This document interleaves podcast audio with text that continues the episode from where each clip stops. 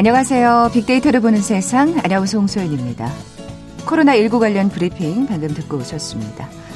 아, 신규 확진자 수 126명이네요. 지금도 답답한 상황입니다만 이제 고비는 추석 연휴라는 얘기가 나오고 있습니다. 지금 이 순간도 아 어떻게 해야 되지 고민인 분들 많으실 것 같아요. 한 가지 확실한 건 직접 고향에 가는 대신에 선물을 선택하는 분들이 분명 많아졌다는 겁니다. 언택트 명절이 되면 택배 물량이 지난해보다 30% 넘게 증가할 것으로 보고 있는데요. 자, 그렇게 되면 더욱 힘들어지는 거 택배기사 분들이겠죠?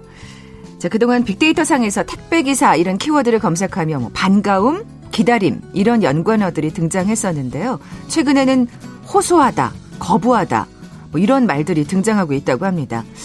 분류 작업 거부를 선언한 상황이잖아요. 추석 명절 모두가 행복한 연휴가 될 수 있는 좋은 합의점이 찾아지기를 바라는 마음입니다. 잠시 후 뉴스 빅4 시간에 검색량이 많았던 한 주간 화제 뉴스 자세히 빅데이터로 분석해 봅니다.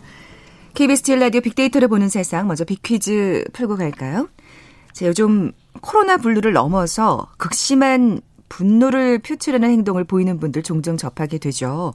저희가 코로나 레드라는 또 용어로 비퀴즈를 내드린 바 있는데 답답함, 막막함에 주변 사람들에 대한 경계심이 생기기도 하고요. 무기력감이 분노로 변하는 과잉 행동을 보이기도 합니다. 예를 들자면 대중교통을 이용할 때 마스크를 쓰지 않는 승객에게 물론 얘기해야 되지만 욕설을 내뱉는다든지 반대로 마스크 쓰기를 요구하는 사람에게 과잉 반응이나 폭행을 일삼는 행위 등이 해당되는데요. 자, 코로나19 상황을 극복하기 위해서는 마음의 여유가 방역만큼 중요하다는 걸 새삼새삼 느끼게 됩니다. 자, 이렇게 코로나 무력감에 극심한 분노를 표출하는 현상 뭐라고 부를까요? 보기 드립니다. 1번 코로나 3단계, 2번 코로나 angry, 3번 코로나 완치, 4번 코로나 map. 오늘 당첨되신 두 분께 커피와 도넛 모바일 쿠폰 드립니다. 휴대전화 문자 메시지 지역번호 없이 샵 9730, 샵 9730. 짧은 글은 50원, 긴 글은 100원의 정보 이용료가 부과됩니다. KBS 라디오 어플리케이션 콩은 무료로 이용하실 수 있고요. 유튜브로 보이는 라디오로도 함께 하실 수 있습니다. 방송 들으시면서 정답과 함께 다양한 의견들 문자 보내주십시오.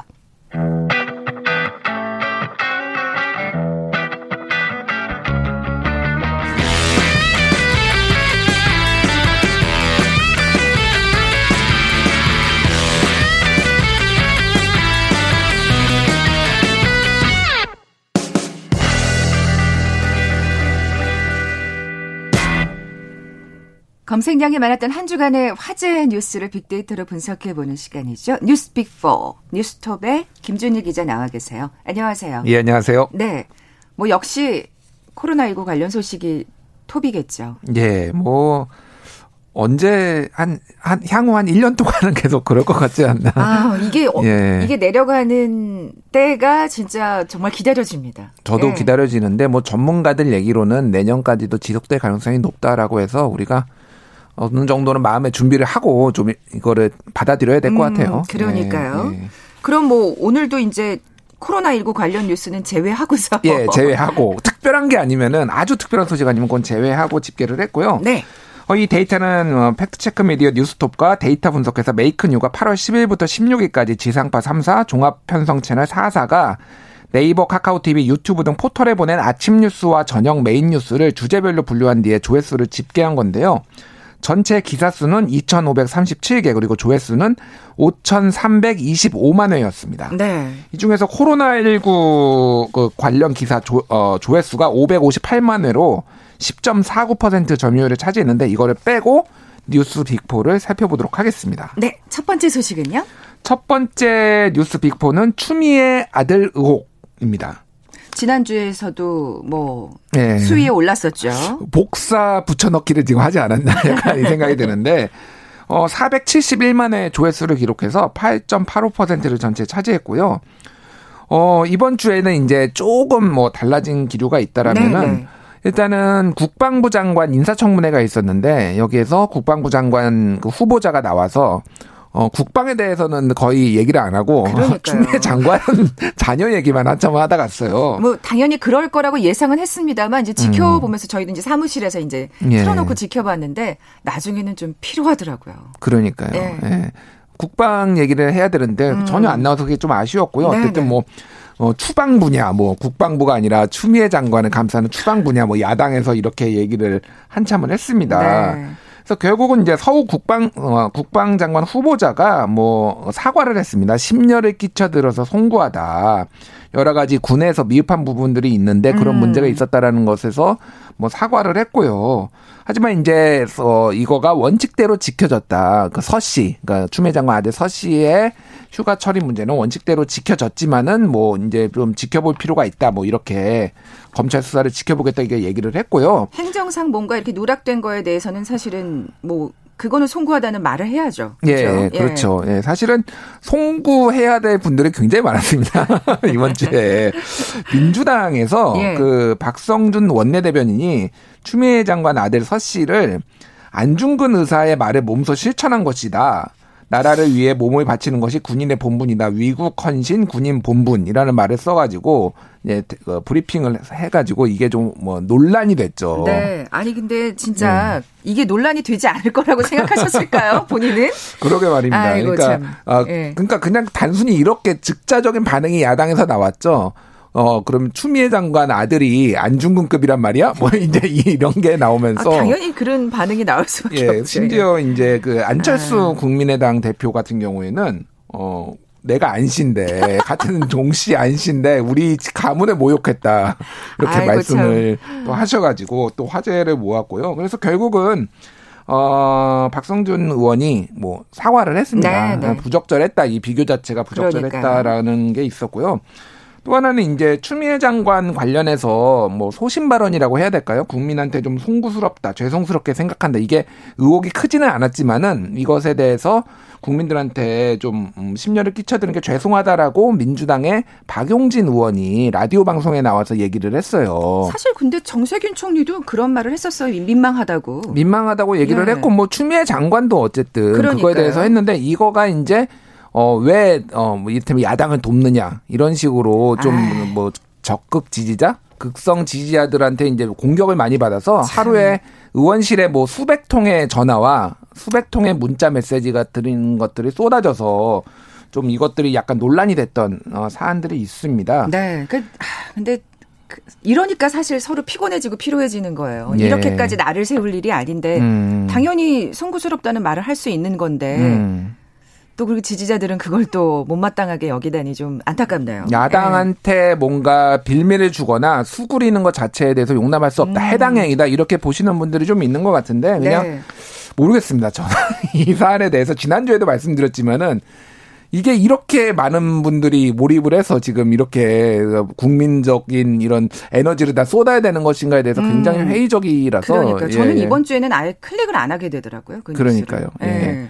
그래서 이게 예. 아들 문제에서 이제는 딸 문제로 이제 옮겨갔어요. 아, 그러니까요. 참 이게 예, 조선일보의 네. 단독 뭐 기사였는데요. 그러니까 추미애 장관이 의원 시절에 장녀 식당 이태원에 있는 경리단길에 있는 장녀 식당에 21차례 가서 정치 자금을 사용했다. 약 250만 원 정도를 사용했다라고 해서 이게 이제 단독 기사로 올라오고 여러 언론들이 또 이제 네. 받아 썼는데 예. 추미애 의원은 이거에 장관은 이거에 대해서 그럼 딸 가게라고 공짜로 먹냐 좌절하지 말라고 아이를 격려해 주는 차원에서 먹었다라는 거고 거기에서 이제 1년 만에 가게를 접었다고 합니다. 여러 가지 어려움으로 네. 뭐 임대료도 높고 뭐 그런 문제로 그래가지고 이런 뭐 공방이 있었고요. 그래서 이제 추미애 장관이 대정부 질문을 했는데 야당에 대해서 굉장히 나를 세운 발언들을 했어요. 근거 없는 새치혀 이거에 대해서 어떻게 책임질 거냐 야당 의원한테 얘기를 하고 네. 억지와 궤변이다 뭐 이런 것들 국민의 짐이 아니라 힘이 돼야 된다 뭐 이런 얘기도 뭐 여당에서 나오고요.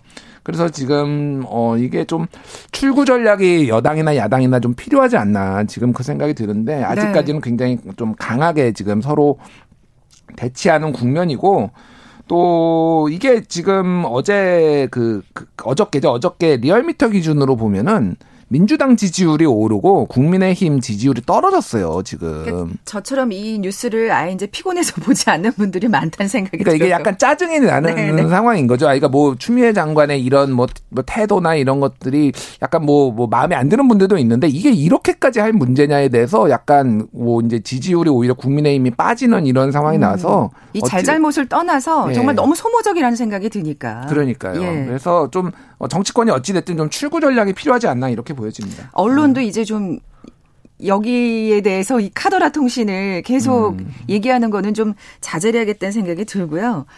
자, 다음 소식으로 넘어가 볼까요? 예. 다음 뉴스 빅포는 전국의 차 사고입니다. 어. 예.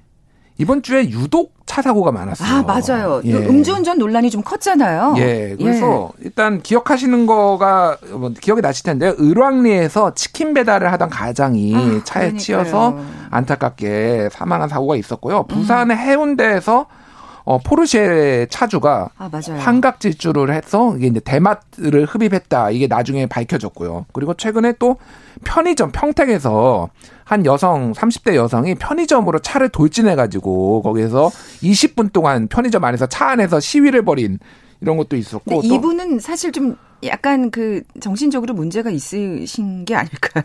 예, 뭐 그 전력들이 네, 계속 네, 밝혀지더라고요. 네, 게다가 또 여섯 살 음주 여섯 살 아이가 음주 차량에 또 참변을 당했는데 아, 그래요? 예, 예. 전봇대를 들이받아 가로등 이거 가로등을 들이받았는데 가로등이 쓰러지면서 아이가 깔려서 숨지는 사고가 아이고, 있었습니다. 어떡해요. 그래서 이번 주에 유독 이렇게 많았고요. 사실 이게 예. 진짜 아 정말 이 윤창호법 발의된 지 얼마 되지도 않았는데 사실 다시 이렇게 음주 운전 사고가 막 스멀스멀 올라가는 걸 보면 이 코로나 때문에 그 단속을 잘 안 할 것이다. 예. 이런 어떤 어떤 뭐라 그럴까 기대 심리라 그럴까요? 예. 그래서 다들 이렇게 위험한 짓을 정말 후회스러운 짓을 하시는 것 같아요. 맞습니다. 예. 예. 그래서 지금 실제 통계를 보면은 음주운전 사고가 17% 증가를 했다라고 합니다. 지금 왜냐면은 코로나로 단속이 예전에 이제 한국에서 주로 하는 방법이 이렇게 부는 거였잖아요. 그렇죠. 예. 예. 더 부세요, 더 부세요 이렇게 해서 더더더더 이렇게 해서 부는데 이게 코로나19 감염 확산 우려가 있기 때문에 그 방식을 안 쓰거든요. 그러니까 전체적으로 이제 줄다 보니까 사람들이 단속 안 하겠지 하고 뭐 마시는 거 하나 그리고 어, 할 일이 없으니까 술을 드시는 분들이 그렇게 많대요. 아. 갇혀 있고 답답하고 우울하고 네, 그러니까 네, 네. 술을 드시는 분들이 많은데 아니, 술을 드시는 것까진 좋은데 예, 예. 그리고 운전은 하지 마셔야죠. 아, 그러니까요. 그러니까 참 그래서 안타까운 사고들이 계속 있어서 이런 것들이 조금 우리 경각심을 가져야 되지 않나. 그리고 다른 단, 단속 방식을 좀 도입을 해야 될 것 같아요. 예, 경찰이. 그러니까요. 미국 예. 같은 경우에는 이제 저는 미국에서 좀 한 4년 정도 살았거든요. 예전에 네. 공부를 한다고. 거기서 단속 걸리면은 내려서 걸어보라고 하는 거 이거 있잖아요. 이렇게 팔 들고 이렇게 걸어보라고 네, 하는 네, 거 그리고 ABCD 거꾸로 해봐라.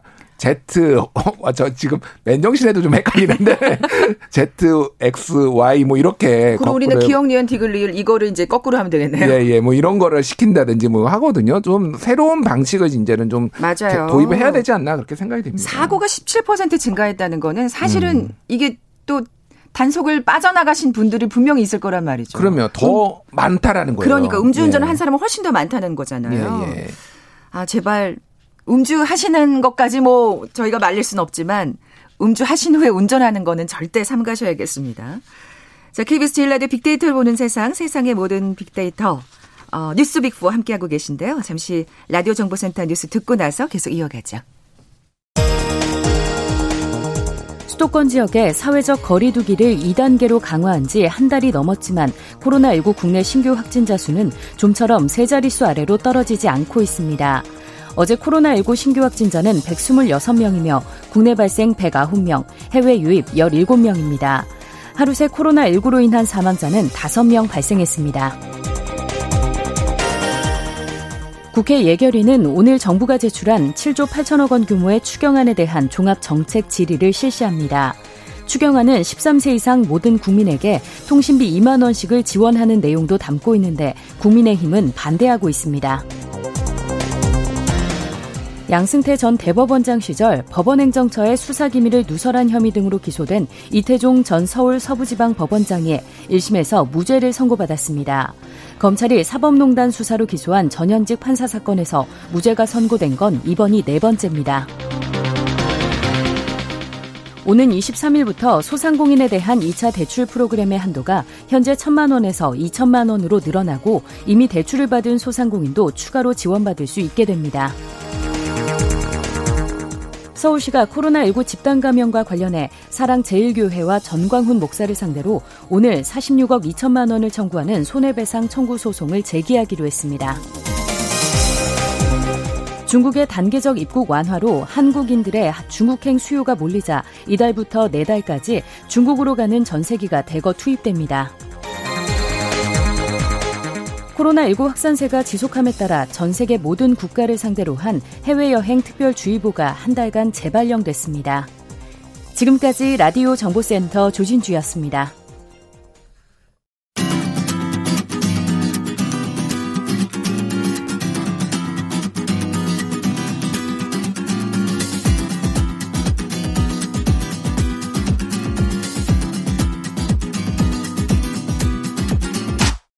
KBS 일라디오 빅데이터로 보는 세상.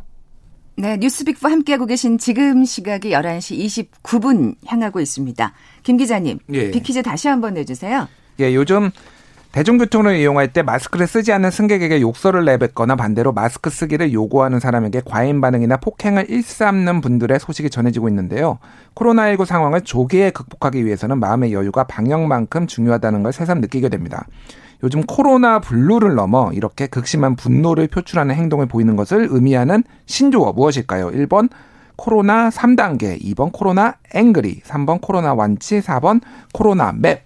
네, 제가 아까 코로나 레드라는 얘기를 어, 예전에 비퀴즈 정답으로 내드린 적 있다고 말씀을 드렸더니 자꾸 지금 코로나 레드는 보기에 없습니다, 청취자분들.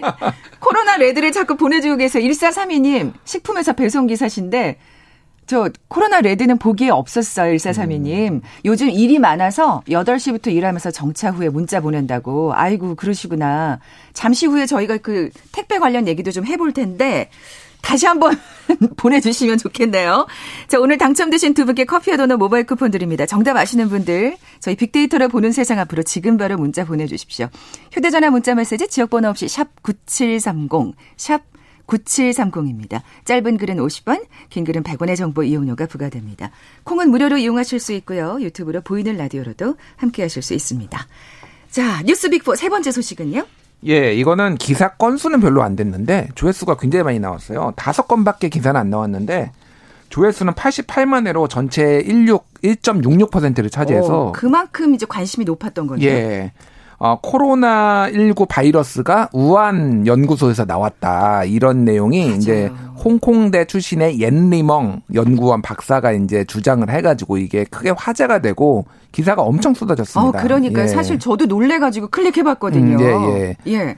그래서 어, 이것에 대해서 이제 어떻게 처음에 나왔냐면 지난 13일에 옌리먼 박사가 중국의 영국의 ITV란 곳에 어, 어, 루즈 위민, 그러니까 뭐 좀 루즈하다라고 루즈한 여성들 뭐 네네. 이런 토크쇼 프로그램이에요. 여기에 이제 화상으로 출연을 해가지고 중국의 바이러스가 이게 인위적으로 만들어진 것이고 중국 정부가 이거 다 알고 있었는데도 고의로 감췄다 이런 얘기들을 해가지고 네. 굉장히 기사가 많이 나왔는데 그거가 증거가 뭐냐라고 하니까 내가 곧 과학적 증거를 제시하겠다라고 하고 실제 다음 날인가 다다음 날에 논문을 이제 어, 연구 논문을 발표를 한 거예요.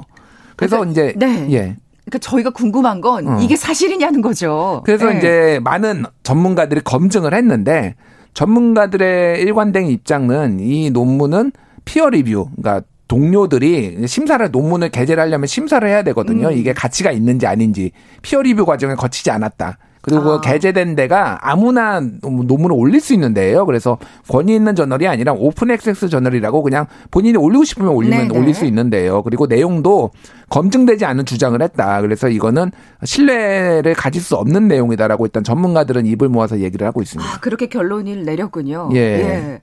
그 사실 그래요. 그 아까 저 루즈 위민이라고 하셨는데 예.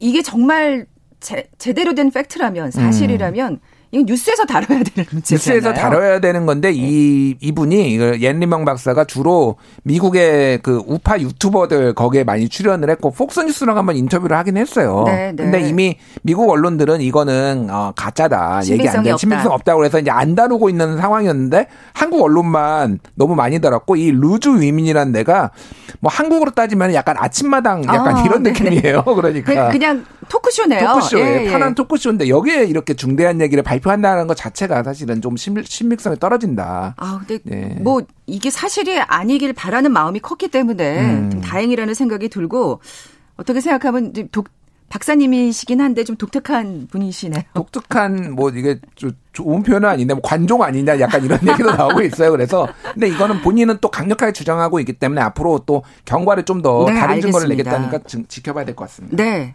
자 그러면 뉴스빅포 마지막 소식은 트럼프 관련 소식인가요? 아 미국 캘리포니아 산불입니다. 아, 예. 네네. 이거는 어, 워낙 영상이, 영상이 이제 눈에 띄잖아요. 그 보셨는지 모르겠는데, 지금 미국 캘리포니아에 불이 나가지고 서울의 21배, 20배 넘는 면적이 다 탔습니다. 산이. 그러니까 이게 확실히 네. 땅덩이가 넓으니까요. 예, 예. 정말 그 산불이 나도 규모가 어마어마합니다. 규모가 어마어마한 거죠. 네. 서울의 20배면은 한, 한, 그러니까 남한의 한국의 한 절반 정도 탔다라고 보시면 돼. 그 정도로 지금 엄청나게 탄 거예요. 그러니까. 음, 음. 그리고 사람도 36명이 지금 최소한 사망을 했고요. 아이고, 뭐 예. 피해 어, 규모가 23조 원. 그러니까 어마어마합니다. 근데 가장 눈에 띄었던 거는 이게 빨갛게 온통 하늘이 지금 캘리포니아 하늘이 완전 빨갛게 돼 있거든요. 이게 사진과 영상으로 워낙 신기하고 눈에 띄니까 그래서 많이 나왔고요. 이게 기후 변화 때문이다. 네네. 네. 그러니까 지금 이상 기온 건조가 너무 오랫동안 서부 지역에 미국 서부 지역에 지속되니까 이게 기후 변화 때문이고 기 엎친 데 덧친 격으로 저 남동 그 미국의 남동부 쪽에는 지금 그 허리케인이 와가지고 거기서는 또 물난리가 났습니다. 그래서 세상에. 지금 기후 변화가 굉장히 음. 전 세계적으로 지금 어려움을 주고 있다 이렇게 저희가 그래도 한동안 얘기했는데 태풍 계속 왔잖아요. 그렇죠. 9월 태풍도 우리나라도 예외가 아니었죠. 예, 이제 예. 태풍이 9월 달에 많이 오는 것도 기후 변화에 영향이 있다 이렇게 볼 수가 있겠습니다. 어, 근데 지금 미국은 정말 아래 위로 난리네요. 그렇게 생각하면. 그러니까요. 예. 한쪽은 불 때문에 한쪽은 물 때문에 예. 저도 이 미국 캘리포니아 산불 소식 접하면서 되게 안타까웠던 게그 음. 그 아이가 차 안에서 강아지를 껴안고 예 죽은 그 뭐 그런 뉴스가 나왔어요. 예. 진짜 너무 안타깝더라고요. 이제 네. 또 화제가 커지는 게 사람이 원래는 예전부터 여기는 주기적으로 산불이 나던 곳이에요. 네, 근데 네. 예전에는 그 지역에는 집을 안 지었어요. 근데 인구가 늘어나다 보고 그러다 보니까 산불이 나는 지역에 집을 짓기 시작하는 거예요. 그럴 그러니까, 수밖에 없는. 예, 그렇게. 네. 그러니까 여기 화재가 나고 보험회사가 여기에 기피를 했어요. 그래서 아예 보험 안 들어주겠다고. 근데 정치권이 나서서 보험에 안 들면 어떻게 하느냐 그래서 보험회사는 지금 거의 파산 지경이고 막 이게 아하. 정치 문제와 경제 문제까지 다 엮여지면서 이제 미국 사회가 굉장히 복잡해지고 있는 상황입니다. 지금. 그러네요. 또 이걸 어떻게 처리하느냐 현명하게 그것도 음. 또 행정부의 또 역할일 거라는 생각이 또 들고요.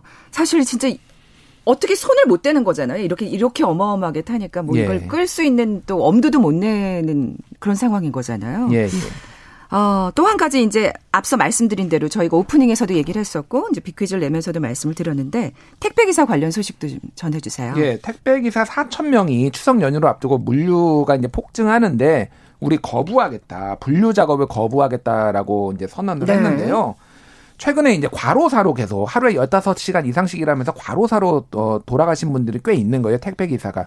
근데 이런 식입니다. 그러니까 회사에서 뭐 대한통운이나 뭐 이런 데에서 물류를 이렇게 맡깁니다. 그럼 여기에 쌓여 있으니까 당신들이 적당히 분류해서 알아서 다 배송해. 그러면 배송에 건당 얼마씩 받는 이런 구조예요. 네. 과거에는 이게 됐는데 최근에 코로나19로 택배가 너무 늘어나다 그렇죠, 보니까 그렇죠. 이게 분류 작업하다가 본인들은 시간이 다 간다라는 거예요. 그러니까 본인들은 직접 배송을 해야지만 돈을 받을 수가 있는데 네. 이거 분류 작업하는 게 시간이 다 들어가고 힘도 다 빠진다. 그러니까 이 분류 작업하는 사람을 따로 고용해 달라 회사에 음. 요청을 하면서 우리 거부하겠다 지금 이렇게 아, 나온 거거든요. 정말 시스템에 문제가 있긴 한 것 같네요. 예, 일단은 네. 이렇게 폭증한 상황이기 때문에 그래서 지금 어, 협의 중에 있습니다. 협의 중에 있고 아마 이 문제는 해결이 될 거긴 한데 이게 장기적으로 지금 추석 연휴만 이렇게 하는 게 아니라 장기적으로 네네. 그렇게 또 시스템적으로 할 수 있을지는 좀 협상 과정을 지켜봐야 될 것 같습니다. 네.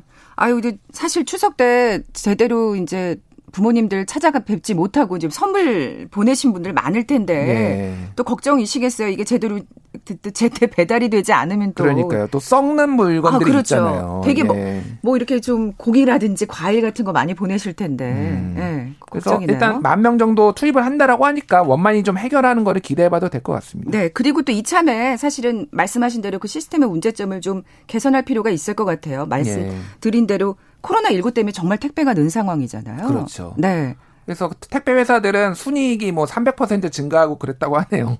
그러니까 아, 이거 택배가 늘어가지고 그렇군요. 아니 그럼 그 순이익을 일부는 떼서 좀뭐 투자를 해야죠. 그러니까 그러니까요. 그 예. 그 분류를 하, 따로 하실 분들을 인원을 고용해야죠. 당연히 고용 창출에도 국가 경제에도 기여를 해야 됩니다. 그러니까요. 예. 당연히 택배 기사분들이 목소리를 낼 수밖에 없는 상황이었다는 또 생각도 들고요. 예. 어쨌든 원만히 빨리 해결이 돼서 제때 선물이 도착할 수 있었으면 좋겠다는 생각이 듭니다. 자, 지금까지 뉴스 빅4의 아, 뉴스톱 김준일 기자와 함께 했습니다. 고맙습니다. 예, 감사합니다. 자, 오늘 빅퀴즈 정답은 제가 괜히 코로나 레드 얘기를 해가지고 많은 분들이 헷갈리셨던 것 같아요. 2번 코로나 angry였죠. 커피와 도넛 모바일 쿠폰 받으실 두 분입니다. 8671님, 저도 직장 그만두고 집에서만 지냅니다. 라디오가 유일한 소통이고 친구예요. 좋은 정보 감사합니다. 네. 라디오 들이치면서 뭔가 무기력감, 분노를 누그러뜨리시기 바랍니다. 자, 그리고 9424님. 학교 안 가고 공부 안 하는 아이들 밥 해주느라 화나려고 하지만 건강하니 감사합니다 하시면서 어, 정답 보내주셨어요. 그래요. 또 그렇게 긍정적인 면을 보는 게 중요할 것 같아요. 우리의 마음 자세가 이 코로나 앵그리를 물리칠 수 있을 거라는 생각이 듭니다. 자, 두 분께 선물 보내드리면서 물러갑니다. 빅데이터로 보는 세상 월요일에 다시 오겠습니다. 고맙습니다.